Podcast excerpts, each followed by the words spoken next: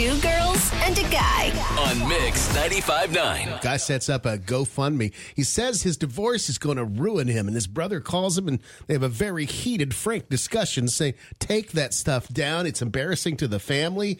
You know, you should have known. Everybody knew that she was going to cheat on you. That's why they're getting a divorce. He caught her cheating, has video evidence and everything.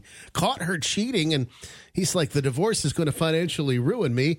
And he set up a GoFundMe. And, and the brother's like, well, you knew it was going to happen. Everybody knew it was going to happen. Now you look like a fool, and yeah. you look like you're a moocher and begging for money. eight four three, three seven five, zero nine five nine. Michelle, Walterboro. Hi, Michelle. So, you were on the Two Girls and a Guy show. Go ahead.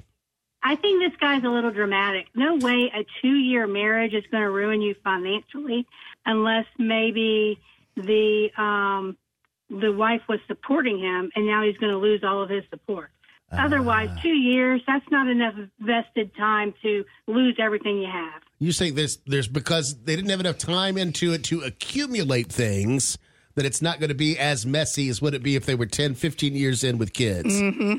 That's correct, and I think he's being very dramatic. It sounds like he's got support. He's got a mom and a brother, so it's not like he's, you know, doesn't have any other options. Nobody wants to live on the couch of your brother, but, you know, you could do anything for a little while. You do what you got to yeah, do. Yeah, exactly. Now, yeah. Have you been through a divorce, Michelle? I have not, but I know lots of people who have, and I've seen lots of messy ones. Mm-hmm. And, you know, I, I think that the more time you're with someone, that's when those divorces get a, a little more convoluted.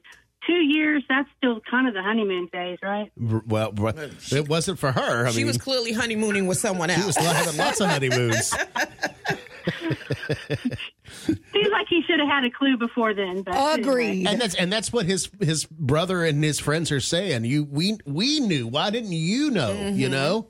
Right. Well, I don't think it's as bad as he's making it out to be. But, you know, GoFundMe's out there if anybody's interested in, in helping. I I like to help things that are a lot more um, serious, you know, like medical and things that you're yeah. talking about, right? Right, right. And it, and it could be he's. I mean, there are people out there. Well, when you say dramatic, there are people out there that are that are moochers, that are con artists, and I don't mean that like they're, they're professional con artists, but they have a way of manipulating situations to try to get themselves money mm-hmm. or pity or whatever. Those yeah. people exist. And, you know, if she's cheating on him and he can be proven, he can actually have her pay for his attorney's fees. Thank you. I mean, there's you know, all that stuff, too. So, you know, he's not, it's not necessarily on him. It's funny you say that. We just got a message from Megan Metz who said, get Colleen on the phone. I thought if someone was caught cheating, pay for the divorce. Yep. GoFundMe is so tacky, but I'm also questioning if it was needed. All right, dear. Thank you so much for calling. I appreciate it.